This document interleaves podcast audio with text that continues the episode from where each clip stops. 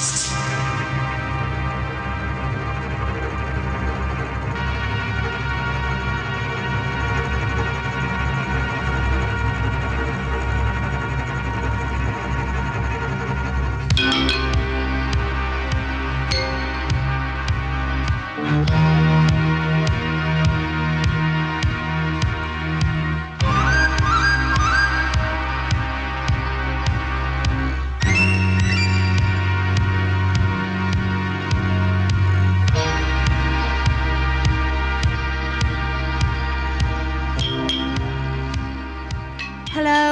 welcome. My name's Kat and this is To the Devil a Daughter, a podcast dedicated to celebrating the chthonic feminine in all her subversive glory.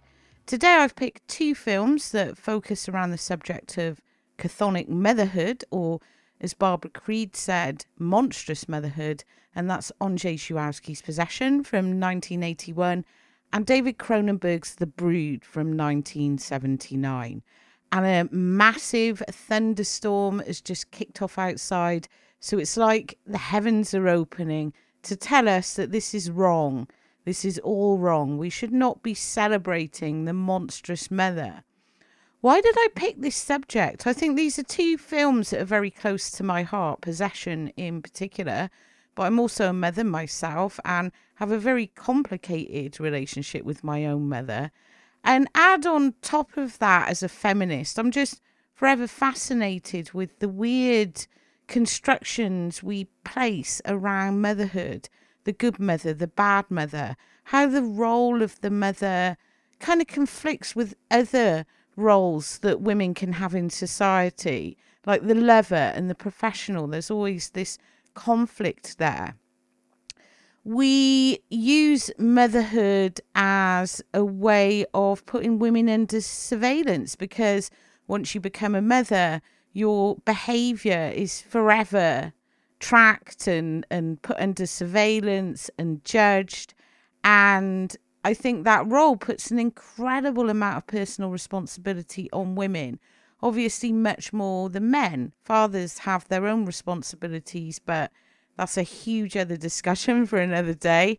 We are particularly judgmental about mothers, though. And I speak from personal experience. Like I said, I won't go too much into detail, but I have a complex relationship with my own mother.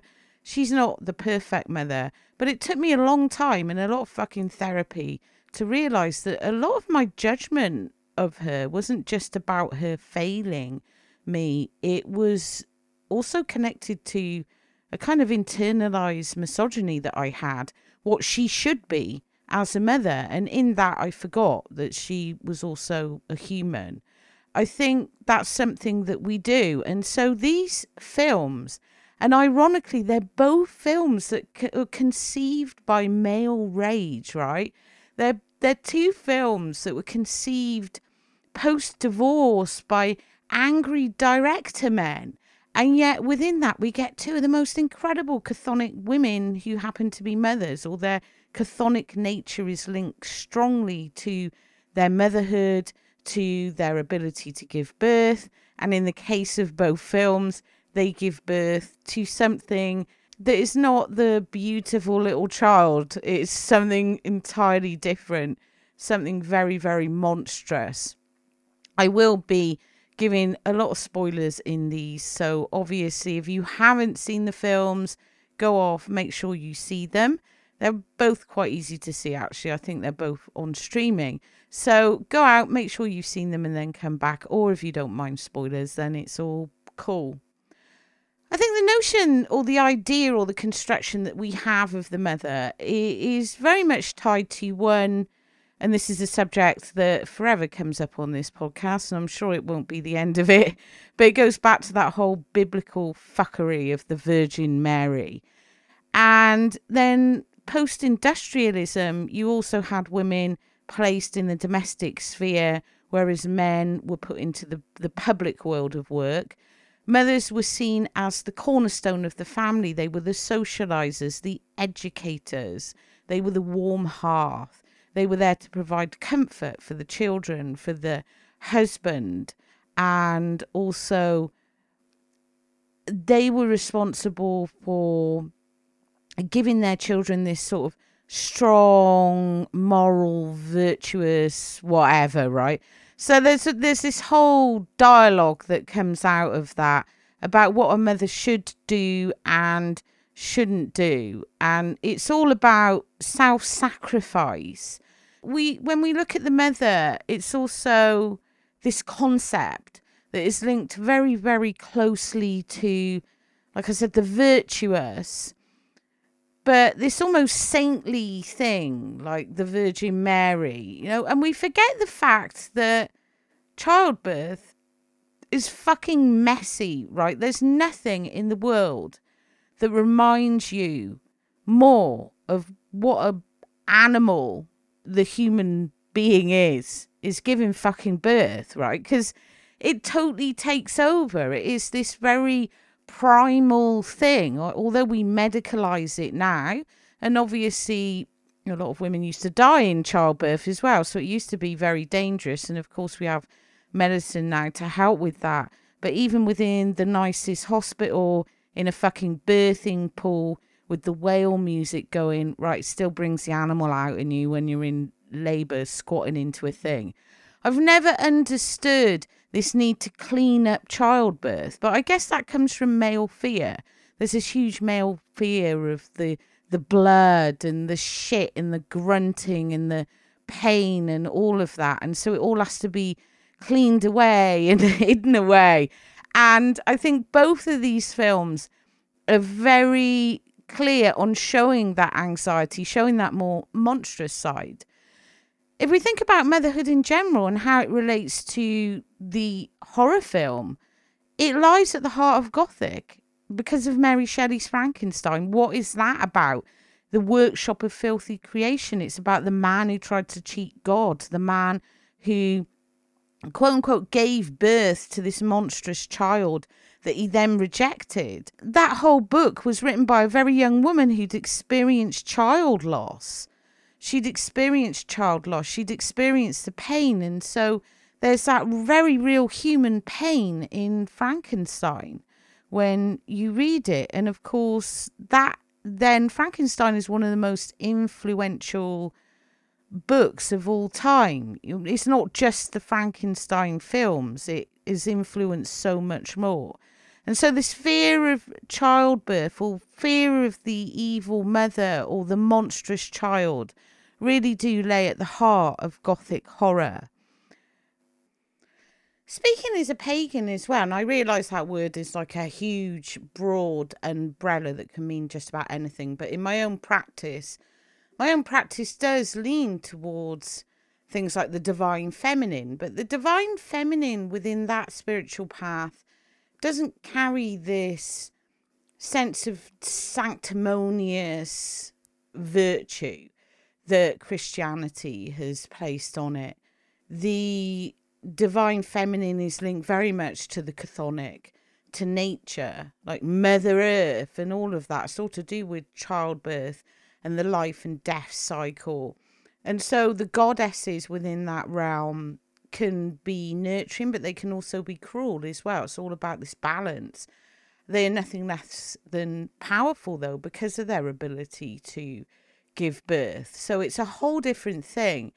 Also, sexual beings. And this is the one thing that, that always, I just can't get my fucking head around this. This, this Christian based idea that mothers and sexuality also have to be separated. Once a woman becomes a mother, she no longer has agency over her body. And we're seeing that very much now in the US with all the shit going on with abortion rights and things like that.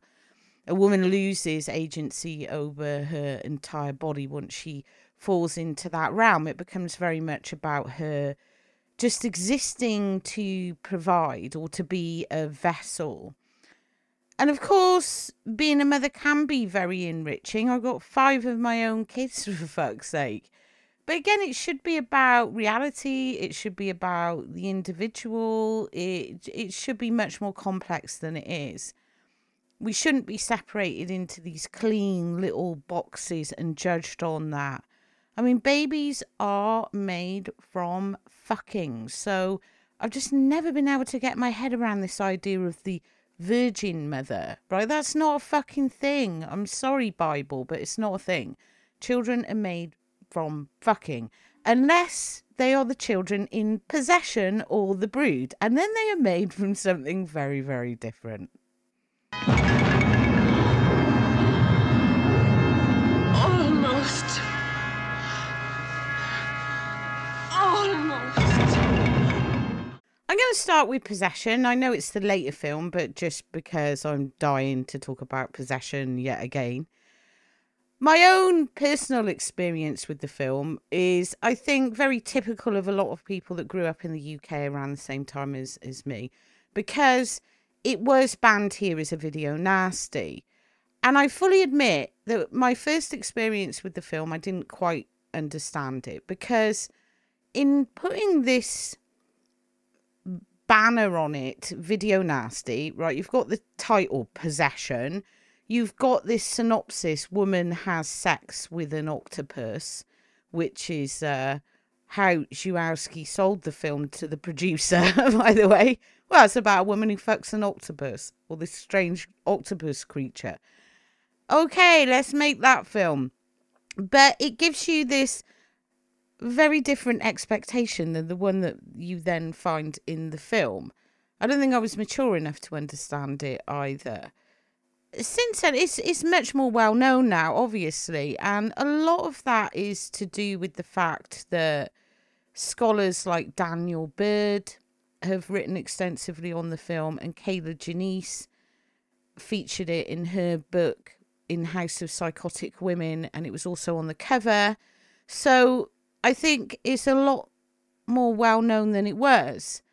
But prior to that, in the UK, it was just this title on the Video Nasties list. And I say this quite often because this has been this recent renaissance, as there is every several years, a renaissance or a, a sort of re unearthing of the Video Nasties, and people start to go after the list it's not a genre. The video nasties was never a genre. If you look, this was on you know Polish weird French art house film about divorce that's horror adjacent ends up on a list with things like Mardi Gras massacre. Like it makes no fucking sense. None of it made any sense. But in giving it that title, I guess it gave it this whole other thing. You think it's gonna be a a total horror film and then it's not. It's it's about marriage breakdown. I think being older now and with much more experience, it's a film that I've grown to really love, like really love. But then I love the work of Andrzej Zulawski across the board, and I just see it as another chapter in an ongoing thesis that he had. The basically you could call it mad love. Every single film that he made often showed these very complex romantic situations where love becomes a destructive force, a form of spiritual decay. So you find relationships that are packed with with rage, with jealousy, with paranoia, with obsession. And his work is absolutely littered with this theme that goes on and on and on. And interestingly, he said the Possession was his most autobiographical film. It puts me in mind of what Clive Barker said about his own work. He said, The further I get away from reality, the more my work becomes a confessional, the more personal it becomes. Because admittedly, Possession is the director's most absurd work, but then he did work within absurdism a lot if you watch the rest of his films there's not really any of them that are that straightforward outside of perhaps that most important thing, love. L'important c'est d'aimer. I did with old Romy Schneider. I think that's about as close to realism as he gets. So to say this is the only one that was autobiographical, and if you've had a chance to listen to his old commentary for this with Daniel Bird. The Zulawski commentaries are just uh, works of genius. He was so facetious and difficult. And he was one of those directors that hated people theorizing about his films. He hated answering these more theory based questions. You know, he could be very facetious, he could be short tempered. He was very outspoken on his thoughts about cinema and didn't hold many other directors in high regard. And he says on that commentary, well, I'm not like Bergman. If you watch Bergman, a Bergman film, you're just getting Bergman. Like every, like every film Bergman made was Bergman, but I'm not like that. And it's like, really? Because if you watch his body of work, it is like this recurring, these recurring archetypes, these recurring situations. So I don't know whether he was in denial or whatever, but possession certainly is of a piece with the rest of his work. I feel like when he said autobiographical, though, this film did come out of concrete personal and professional frustrations. And maybe that's what he meant by autobiographical, because for for a start, Zulawski was not a feminist, right? And I and I and I think he would have balked at all the feminist readings of the film that you see nowadays, and I've obviously added to the chorus of those across the period of my own career. He had a very complicated relationship with women. On one hand, he could be very open minded, and on the other hand, sometimes borderline misogynist. He was an incredibly in complex individual, and this is not a criticism. This is what I love about Zulawski, because rather than coming into his films with some form of political agenda, what you get is this pure feeling, this honesty, this authenticity, even though they're completely absurd films. What you get is his heart, you know. So he wasn't a saint, and he didn't try and be a saint. Like for example, as Daniel Bird has pointed out in the past, Zulawski seemed to have this obsession with what Daniel called like the angelic whore. And he also felt like a lot of Zulawski's women had parts of Zulawski in them.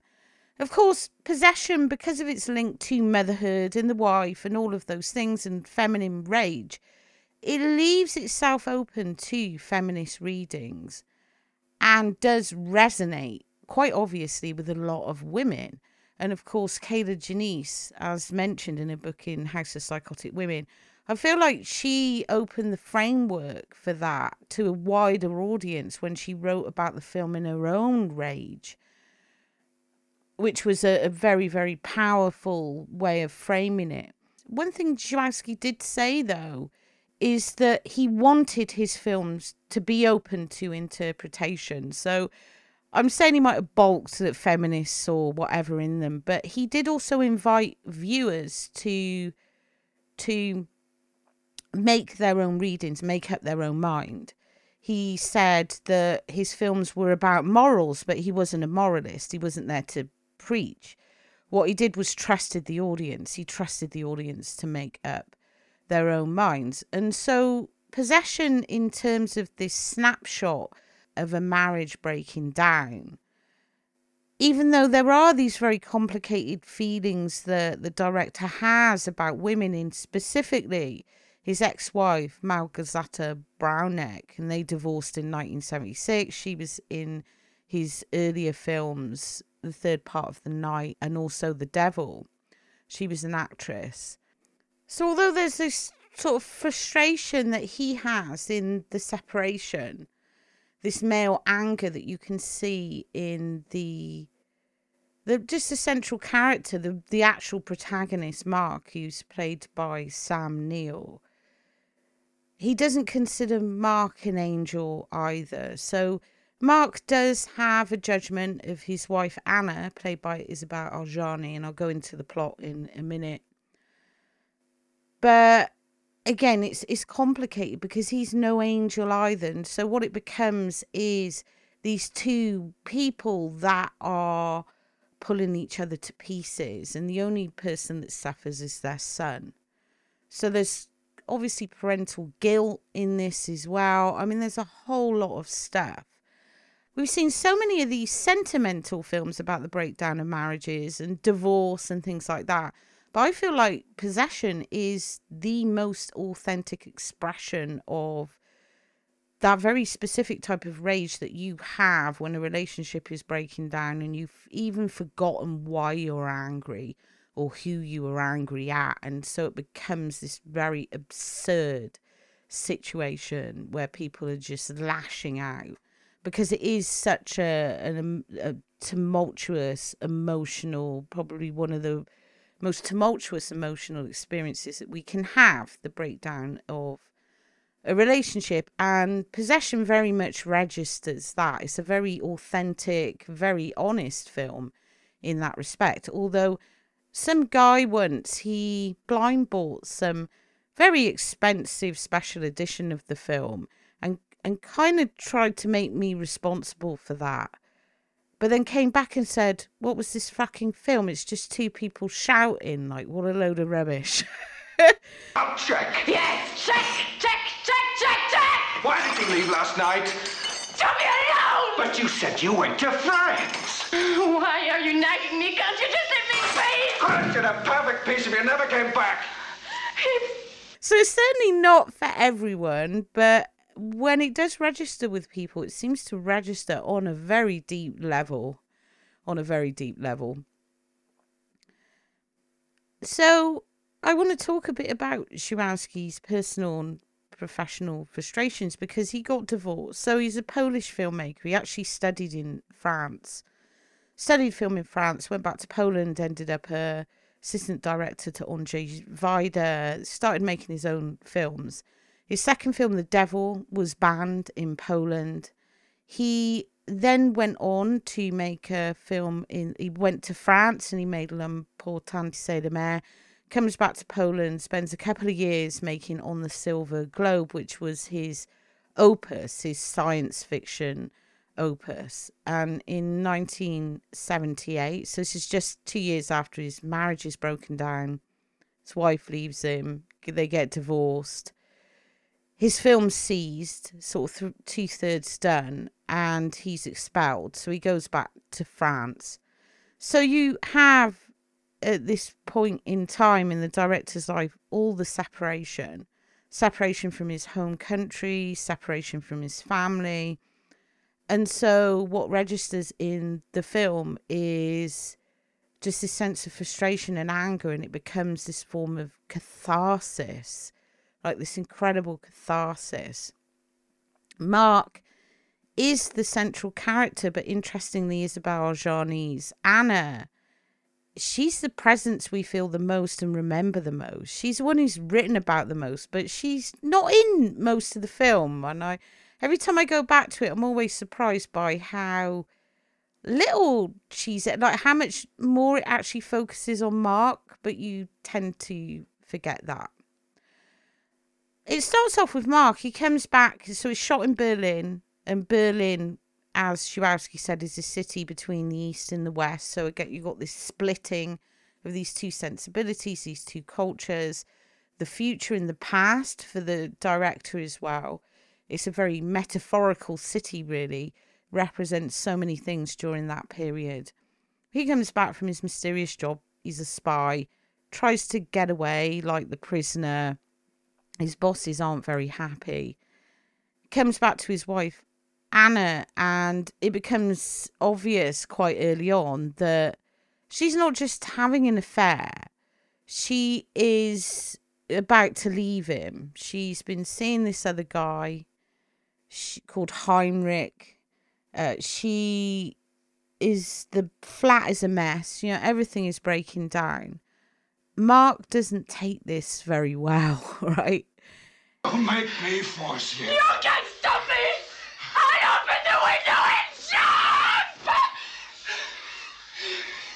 You need him that much. Oh, yes! Oh, yes! Back your legs!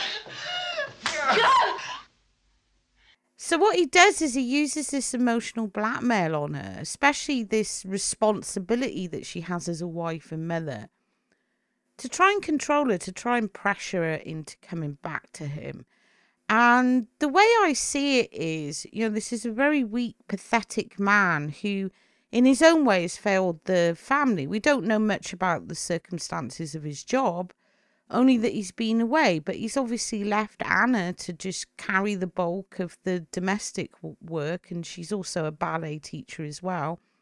Well, he goes off and does whatever, and he he obviously feels his own guilt over that, but instead of being like a mensch about it, he starts having this really ridiculous nervous breakdown. He has Anna followed by a private detective. He involves himself with a lover Heinrich. He's having temper tantrum after temper tantrum. And all this does is forces Anna even further away from him. And then I read that private love is a stage only I play in many parts that are smaller than me, and yet I still play them. I suffer, I believe, I am. But at the same time, I know there's the third possibility, you know, like cancer or madness. This um this idea of anger and hysteria in particular is another core feature of Zulawski's work and one that I find absolutely fascinating because again he in in films like probably from l'important c'est d'aimer actually. I wouldn't say it was necessarily true of the third part of the night and then the devil but definitely his french films. They have this framework that uses the conventions of melodrama. So you have very, very emotional women, hysterical women. And I've written about this a few times because Zulawski was very much in, in this way like John Waters and also Fassbinder, in that all three of those took melodrama, which is considered a low genre because women's things, and they subverted it in some way. I think Zulawski was slightly different to the other two because both Waters and Fassbinder absolutely love the melodrama, like and ironically absolutely adored it. Whereas Zulawski seemed to have a much more distanced approach to it in that he was far more cynical. But what he did was weaponize this sense of emotion, and it was usually women's emotions. And what I find so subversive about that is, for a start, if you look at the melodrama, the weepy, it's seen as sentimental, it's seen as overly artificial, overly melodramatic, and therefore overly manipulative, and therefore not pure cinema. And it's interesting that the films that fall into this bracket are usually quote unquote women's films. We seem to have no problem and again, this is something I go on and on and on about, but it does frustrate me. We have absolutely no issue with taking men's emotions in films like anger in a different of a different type aggression violence things like that revenge things vigilante things right we have we have no issue classifying that as quote unquote serious cinema but anything that is associated with women's emotions, that's automatically not real, uh, too artificial, not real film. And so they get shoved out in these more highbrow cinephile circles. And I think that's probably one of the things that harms Zulawski's reputation because, uh, all right, for years it was difficult to see these films, but not impossible. And yet it's only now, years and years and years later, after tireless work of people like Daniel Bird, and then a retrospective in New York, that we're finally seeing cinephiles embrace Zulawski, you know, because playing with those women's emotions, it's, it's usually not seen as very cool. And so, in doing this, I find it really subversive. The reason I find this subversive in particular is the way that he would show women truly hysterical in an angry way. And this goes back to Anna, but I can also talk about this with the brood as well. Women's rage is seen as completely unacceptable within Western society. It's something we're socialized to suppress always. From the minute that we're born, we are socially sort of engineered to hold on to our rage. And I've just been reading a really interesting book on that actually. Rage Becomes Her by Soraya Chemaly, which goes over all the different ways that women are um, sort of socialized and pushed into internalizing that rage. And when women strike back at this and they start to air their rage, it is given these different labels from I know I had a lot of rage as a teenager and I was immediately classified as a delinquent because it was seen as entirely unacceptable. Women get called bitch, they're seen as unnatural because we're supposed to be naturally sweet and passive and nurturing. And so I think this is true for a lot of women who like exploitation or horror film. A lot of the reason that we like when we see these angry women is it becomes catharsis. They become a mouthpiece for something that we find it very difficult to express. And of course, if you don't express anger, because anger, I think anger is a legitimate emotion, we have it for a reason. It is a neutral emotion, and yet it's deemed entirely negative. It's just how you channel it. We're never given the tools to learn to channel that anger, though and when we do eventually express it, it's very much frowned upon. So I always love to see this theme of feminine anger. Women then tend to turn that in on themselves. It becomes in- internalized.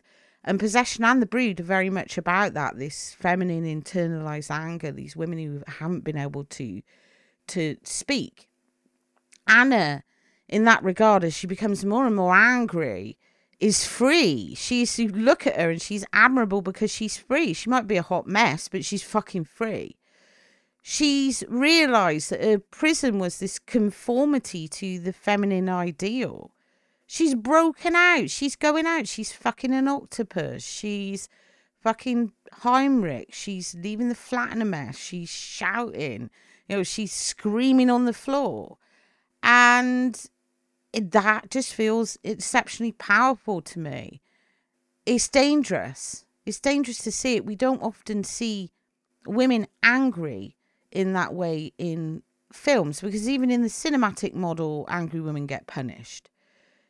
There has to be a punishment for it because it can't be encouraged. So what you see in the films of Zulawski again across the board is women that lose their shit in this deeply emotional way and it all comes out. And so it's this constant catharsis that you get from, or at least I get from his films. The fact that he uses Adjani is like this desecration, though, and he liked to do that with actresses, and she wasn't very happy with this. You think of Adjani at the time, one of France's top actresses, although as a director said no one wanted to work with her at the time because she becomes so difficult. It's interesting how women become difficult and not men once they get a sense of what they want is sometimes that can be called putting down boundaries but it's often labeled as difficult by other people especially men. Uh, but she did she was very distraught seeing the final film because she felt like he'd made her really ugly. I think she's beautiful in the film and her rage is a huge part of it. But it's a different kind of beauty. It's an unconventional beauty actually like to desecrate these beloved sort of bourgeois actresses. He did it with Romy Schneider. He did it with Sophie Marceau. He did it with Isabelle Adjani, although Adjani only worked with him once. It is an incredible performance as well, though, and so she's beautiful because of that as well. Because I think because she becomes very powerful. This can't be true. I've got to keep the place clean and Oh my God. Are you going to help me, Heinrich? You are not different from anyone else. We are all the same. Outside of the like the melodrama, you've also got this doppelganger theme that runs through it. And this is another thing that turns up in a lot of the director's films, some sort of obsession he had with doppelgangers. sometimes that can be a literal double, and sometimes it's just a sense of dualism. But in essence, you've got this marriage that's broken down, and these two people are well, Mark doesn't recreate Anna's double. She just turns up as the teacher. And Anna tries to recreate Mark's double, but they are these like idealized versions of the husband and wife. When Anna's double comes into it, she's split into two, so she quite literally becomes the Madonna in the the whore. Another archetype that turns up in the director's films a lot, but never used conventionally. And there's a sense you get from Anna that she is like Simone in Story of the Eye. She's quite childlike and very primal. And so this anger that comes out of her and, and there's this sexuality as well. Talk a lot about the the anger in possession and not a lot about the sexuality. But a lot of Anna's anger comes, I think, from the fact that uh, her sexuality has been repressed with Mark out of the way, she's off on a sexual adventure. She it is an incredibly perverse film when you think about it. You've got the so-called monstrous mother in the film who essentially has failed in her duty as a mother and a wife. The son is left alone in this stinking apartment. She hasn't got her shit together. She's seen as borderline abusive, definitely neglectful, Mark is not happy. She's not being a good mother. But on top of this, right, she gives birth or miscarries. And this is what Zulawski says she miscarries or gives birth. He wasn't specific, and it's not specific. When she goes into the subway and she gives this wonderful speech.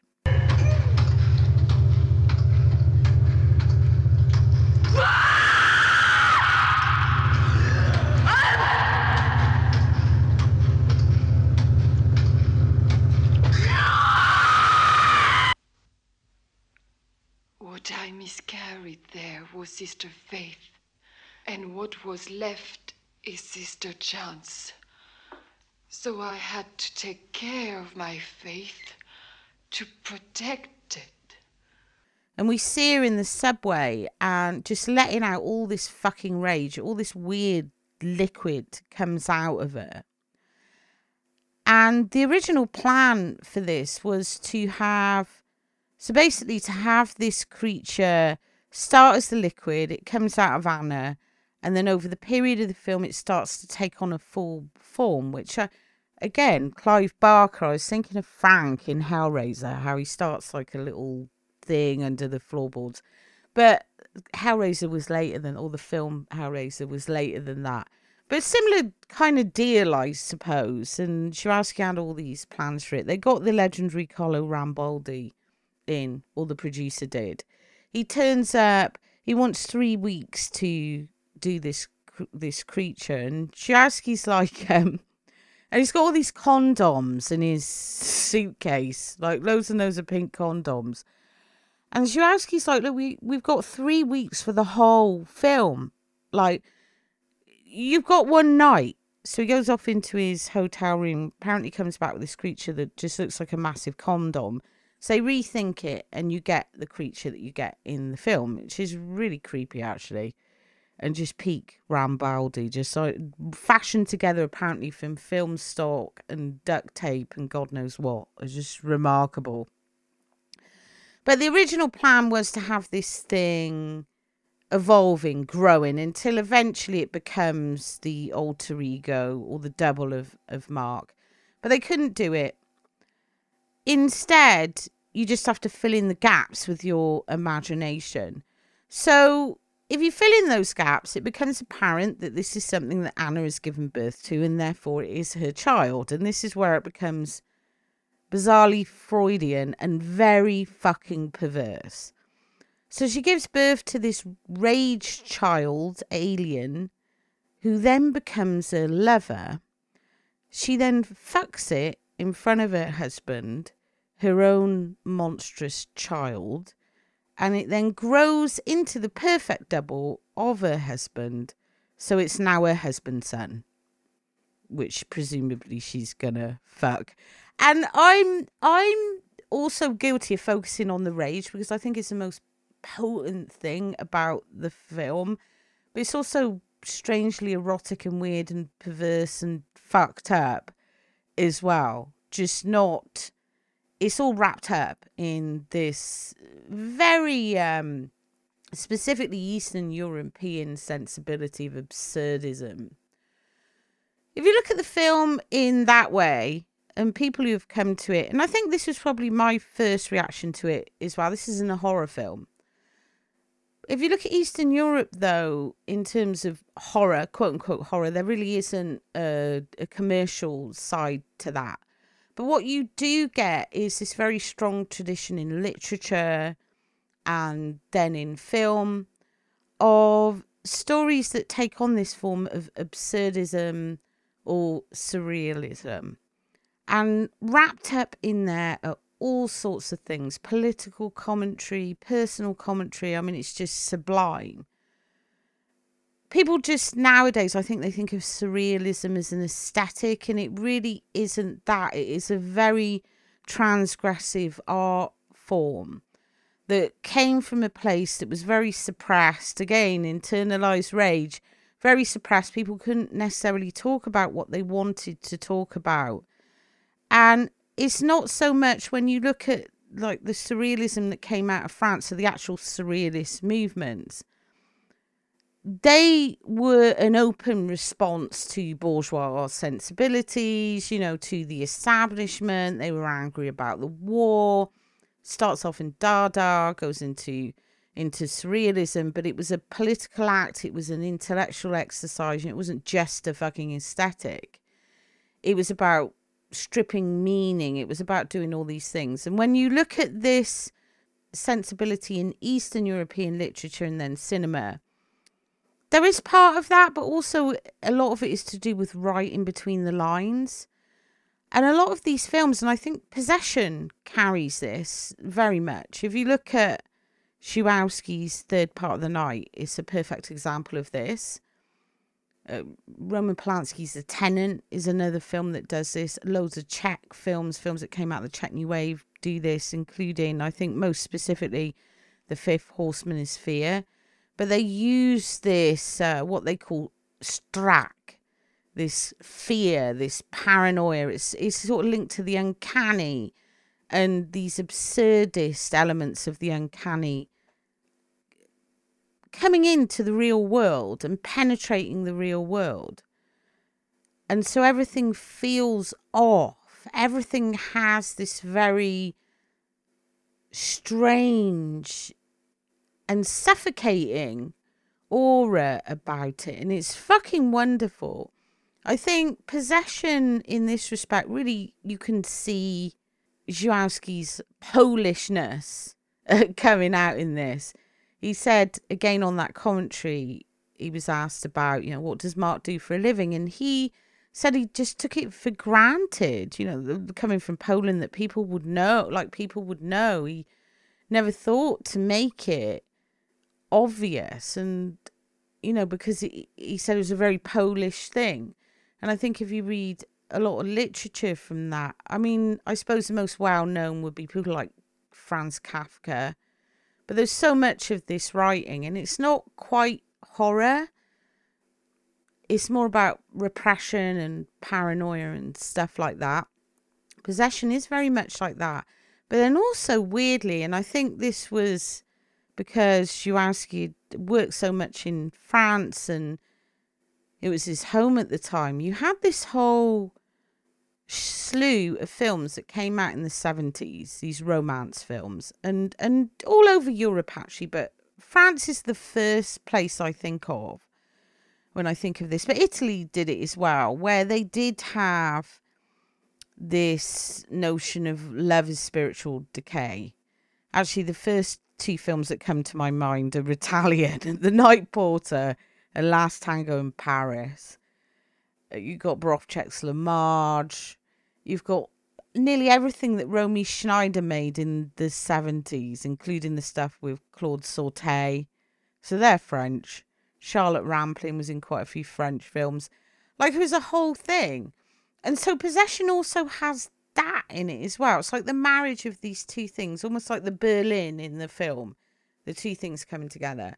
It's the marriage of those two things. Rounding up on my talk about possession before I get to the brood, there was a whole retrospective a while ago now on the director's films called Hysterical Excess. And it, it just seems like there couldn't be any other title, right? Because possession really much is about hysterical excess, but then a lot of his films are about hysterical excess. And so his work becomes a sensory experience. Everything is heightened. We don't just observe this couple. He puts them he puts us in their arguments, in their wills, in their anger. There's like an extra level to it. Everything is bigger, everything is more. And it's a wonderful thing. It adds this extra level of texture to the film. But I think the other thing that he loved to do was take these bourgeois worlds, this this normal, everyday sort of bourgeois families and stuff, so when we first meet Anna Mark comes home, it's this very mundane, normal sort of place. And then he would break that, right? And he would have his characters break that. So people in his films often act in direct conflict to these social rules of decorum, these very bourgeois type of social rules, these middle class worlds. And so people will act completely unstable or unpredictably. I was in his bed the first night I met him, if you have to know. What do you expect of me? Look what you're doing! No one is good or bad, but if you want, I'm the bad one. And if I knew he existed in this world, I would have never had Bob with you. Get up! Get up! Get up! Get up!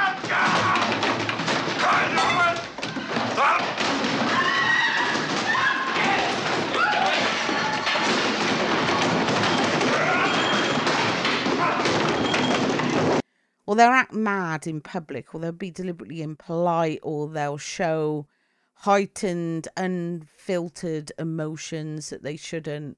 And I feel like within that, Zulawski was constantly like disrupting this bourgeois middle class bubble, although his films weren't really specifically about class. But they did focus on that world, that more middle. Well, not the first two Polish films, but once he gets to France, they did start to focus more on that more middle class world and more middle class people. But they were people that would go completely against the social order in an unpredictable way. And I think it makes it difficult for people to relate to some of his characters. I think, why are they doing that? Why are they doing that? Why are they doing that?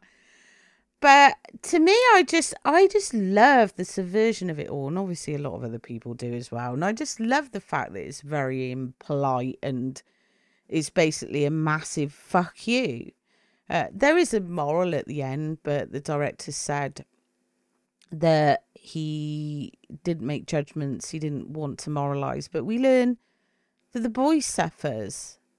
It's the children who suffer for these adults and I guess they're both very selfish adults, but Zulawski wasn't there to judge. I think what he was doing in the film was reflecting on his own sense of guilt in some way, whether he was conscious of that or not. But it's almost as if he's trying to recreate the family by the end, and it just can't be done because it's all perverse. And Isabelle Adjani's now with a with her alien son husband. So, yeah. On with the brood then, which is just as fucked up. Hello? Who's this? Ruth Mayer. Did you want to speak with Frank Carveth? Ruth Mayer? From Krell Street School? Yes. Is this Mrs. Carveth? Are you and my husband having your own private PTA meeting, Miss Mayer? I'd probably say The Brood is my favourite Cronenberg. I kind of flip flop between The Brood and Videodrome, but The Brood is probably the one that I've returned to the most. But then I did flip flop again about whether to include this next to Possession. And it's quite interesting why, because I started to think, well, is Samantha Eggar's, uh, you know, an acceptable form of the chthonic feminine? Because she she's a very strange character. And then I started having this whole argument with myself like, fuck that. Why are you trying to discount Nola and her little trauma rage children? Don't fucking do that. All chthonic is acceptable here. And then the more I think about it, because her character is kind of gross in a certain way, it's probably even more subversive than Anna because there's nothing socially acceptable about this woman. And so, yeah, we should all be there for that, basically. I don't know why I even questioned it because I kept coming back. Well, what else could go with possession? There isn't fucking anything else. Well, there is one film. It's a TV movie, Polish, called Dziadzio from 1984, which I featured on my Patreon a while back, I think last year. And that one is about a woman who finds this mysterious egg, and there's there's mysterious beast fucking in that as well with the thing that comes out of the egg. So I don't know if this was like a Polish thing or what. But is only like three quarters of an hour long, and it's like it has to be the brood. I shouldn't even be questioning this. Another film, another male director's divorce film, Cronenberg called this his Kramer versus Kramer, only more realistic. It features a couple who have an ongoing conflict, custody thing going on with their child, Candice, and Frank Carveth, who's the father, played by Art Hindle. He's very concerned. His estranged wife Nola has gone into this experimental treatment facility. This weird hippy dippy new age psychology thing, like so many in the 60s and 70s. I mean, you think, you know, late 60s was when Cary Grant was taking a shitload of LSD and having therapy.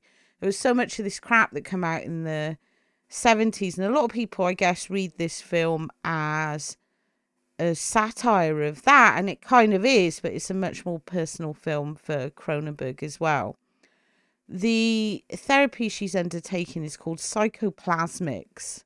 The beginning of the end for me, my family, my dream. So sad. And I feel so guilty for my part in it. I wish it had never happened. I wish we could be together again. Just the three of us. You're kidding yourself. Right now, you're dreaming. From what Frank tells me was lousy from the very start, you never had anything real together. And there's this, again, it takes place in this very middle class world. So you've got this retreat, this center that's run by this psychoanalyst called Hal Raglan, who's played by the fucking brilliant Oliver Reed, and he is so stony faced and into this role. It's the best thing ever coming out with all this experimental psychotherapy gibberish. Think of you as a girl all the time, couldn't I? By your frocks and your dresses and your frilly hats and your frilly scarves, and you could be you could be daddy's little girl. I wouldn't have to be so fucking ashamed of being seen with you in public, would I, eh? What do you think of that, Michelle? Sounds like a good idea. Don't, Daddy. Don't. What? But the the thing with this uh this therapy, is it's like a trauma therapy, is the people having the therapy go through this role play with Dr. Raglan and like he'll play their father or whoever it is and they're forced to I guess act out and speak out about their anger, about their frustrations, about what they're disappointed about. And then all that pain, all that trauma comes out and registers on the outside of the body in things like disgusting boils or in one case a cancerous tumor although that's not what happens with nola Slightly different from yours. Yeah? How different? Well, my wife is still in therapy with Raglan. Uh, I'm claiming psychological damage, uh, not physiological. Oh, I see. Well, uh, give him some more time with your wife, and you'll be able to claim physiological damage, too. Wouldn't this look impressive in court? hmm? You like it? I do. That's Raglan. That's psychoplasmics. it's called lymphosarcoma. And it's spreading. far from like not really understanding why how that's healing because there doesn't seem to be a way to get rid of these external things. That notion is kind of ahead of the curve because we see so much now about how hidden trauma and hidden anger and internalized anger can affect the body and can make people sick and so therefore we have to bring it out and the film does sort of touch on that. So it's weirdly prescient, although we don't have people walking around with all boils over their bodies. They just, you know, do a bit of alternative therapies, thank God. But it is very much in that. And the film is about generational trauma. Again, something we hear so much about now, but no one was really talking about in 1979, not on that level. So Frank d- comes to the hospital. He's told he can't see his wife. The daughter goes there for visits on the weekend and she comes out one day and she's covered in bruises. And Frank goes fucking ape shit. He's like, she's not going to see the kid anymore. Tells the doctor, she's not going to see the kid anymore. That's it. She's abused her. She was abused herself. She's now become the abuser. I'm not having this. And the doctor's like, You can't do that. You can't do that. You're going to ruin her treatment. Doesn't listen, goes storming off. I want to see my wife now. You know she's still undergoing intensive therapy. I can't let you break that isolation. Well, you let her see Candice on the weekends, don't you? Yes, Frank, I do, but then that's different. Regular visits from her daughter was built into her program from the very start. Yeah, well, her program has just changed. The more I see this film, the more I start to recognize that a lot of it is about male anger as well and male entitlement. Like, to be fair, Frank seems pretty pissed off anyway. He, feels like Nola's let him down. He seems to have a real issue with the doctor as if it, the doctor is taking her away in some way, taking her away from the family. There's this weird understated jealousy about that. And so it's not just really about a father protecting his daughter. There's all this rage that he already has towards the wife who he feels has failed failed him. And it's a really interesting aspect to the film because like possession, the film shows both sides, although it tries to make I guess Frank the the more moral character. He's not really either. He's kind of selfish. He's you know, he, he goes on that it's about his daughter. But it's not just that. You know, he's really got it in for this doctor. There's a lot about male ego in there, this entitlement. He says a lot of things like, my wife, that is my wife, as if she's a piece of property. And you get the sense that he doesn't really see Nola as a person, as a human, or doesn't really give a shit about what she's been through or the fact that she's in this therapy, the fact that she was abused by her own mother. And the other main guys in the film, were really a peripheral character. So there's the mother who was abusive, and then there was the stepfather who was like this very weak man who covered up the abuse. So all these layers, all these layers of abuse, of generational trauma, the idea of the the abused becoming the abuser, you know, all stuff that we hear so much about today. But then you bring in this extra layer of the psychoplasmatics. And it is really parallel to Possession, although it was made a couple of years before. Because Nola, like Anna, is judged. She's very judged by her husband. She is seen to not know her own mind. She is seen as a dangerous figure, as a bad mother. All these labels are thrown at her.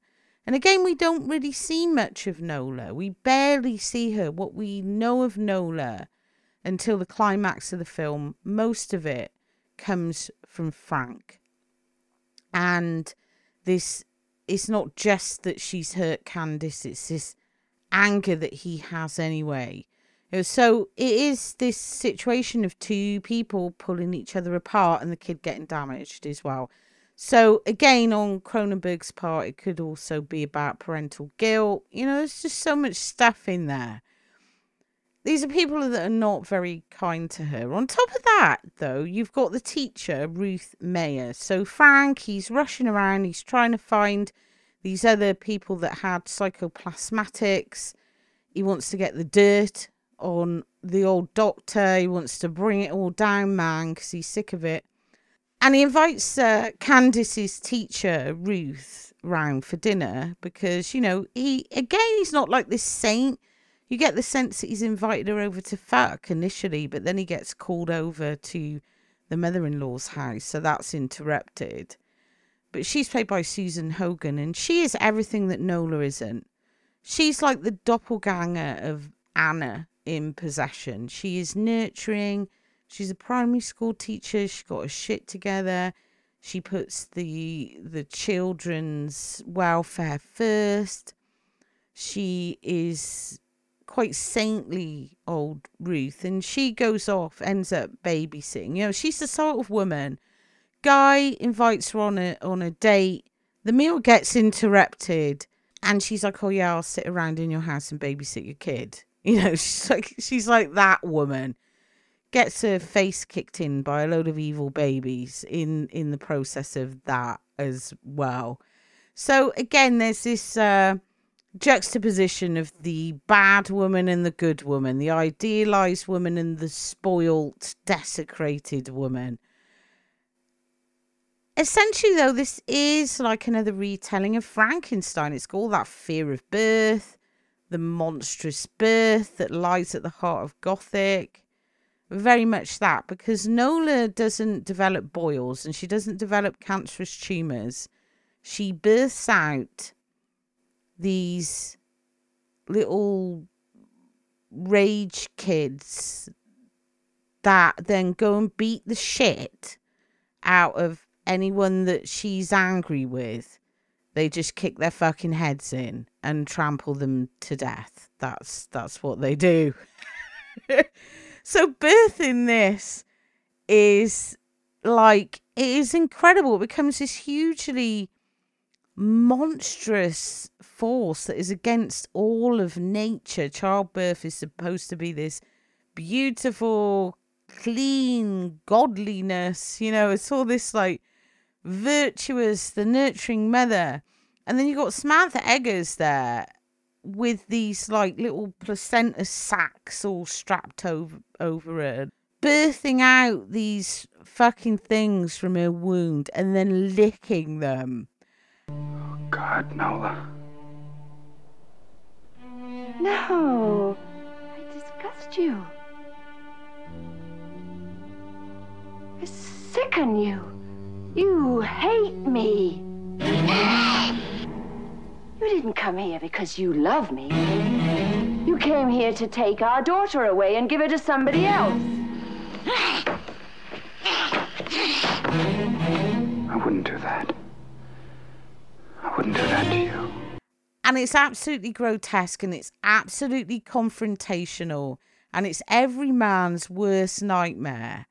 And of course, Frank goes in, he's like, Hi, honey, I'm because he's trying to get the kid back all safe and old Oliver Reed. You know, they become friends now because they're both shit scared of Nola, who's pumping out these things in little ski jackets. You don't want to piss her off, right? But, and then he looks at it and he's like, what, fuck me. Like, I can't deal with this. And so he's, entirely cowardly at the end. He's not man enough to actually stand there and be there for Nola and acknowledge what she's been through. As the monstrous mother, she is absolutely terrifying and powerful and full of fucking rage. And I think, you know, it goes against literally everything. Like, this isn't just an abusive mother or a neglectful mother. This is a mother who uses childbirth deliberately as a destructive cannon. She is firing these things out and also firing them out from this wound as well in her stomach. And it's just such an incredibly perverse thing. It's such a fucking incredibly perverse thing. So she's entirely chthonic. She is the dark goddess sat there, and of course, as the dark goddess, she has to be destroyed. I think in both of these films, there's so much male anger towards women for letting them down because they did not. I mean, I don't know the circumstances of either personal situation, but just from what I read in the films, Frank is again very much like Mark in possession, in that he feels like it's almost as if he feels like something he was owed was taken away from him, or that if someone is is your wife, therefore you have rights over them and their behavior as a kind of property thing.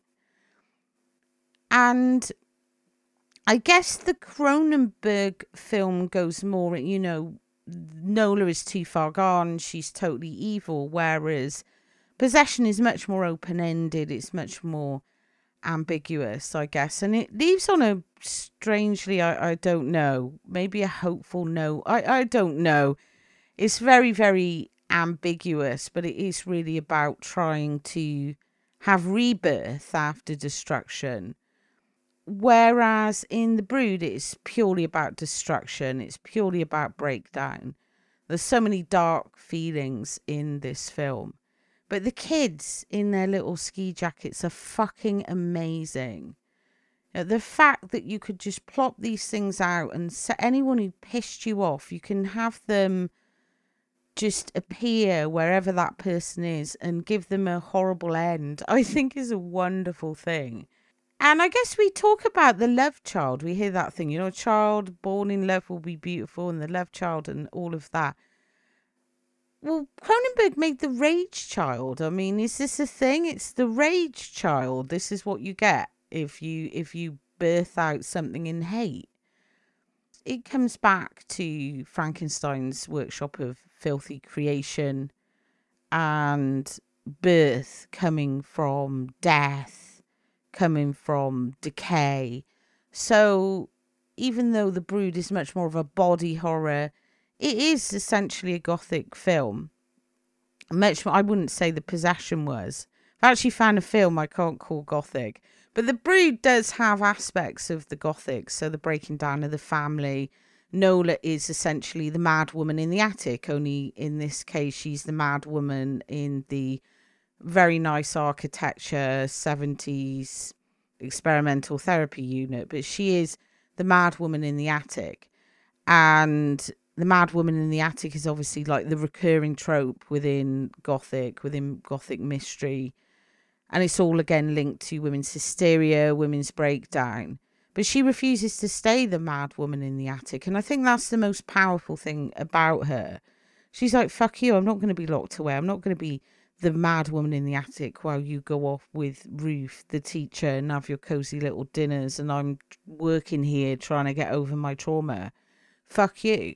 I'm not going to be hidden away by that. The whole hospital or unit or whatever it is are evacuated just to accommodate Nola. She ends up with the whole hospital. Like everyone is so terrified. It's just her and Oliver Reed. And even he admits that he doesn't know what he's gonna do. Like he's got totally in over his head and he's like, fuck. And this to me is just really fascinating because as much as there is about monstrosity and motherhood and all that sort of stuff, both of these films are also about male weakness in when confronted with the chthonic feminine. Frank is not a hero. And by the end of that film, it shows that the trauma carries on. You know, he's not broken the cycle, that it carries on, that we perpetuate these cycles.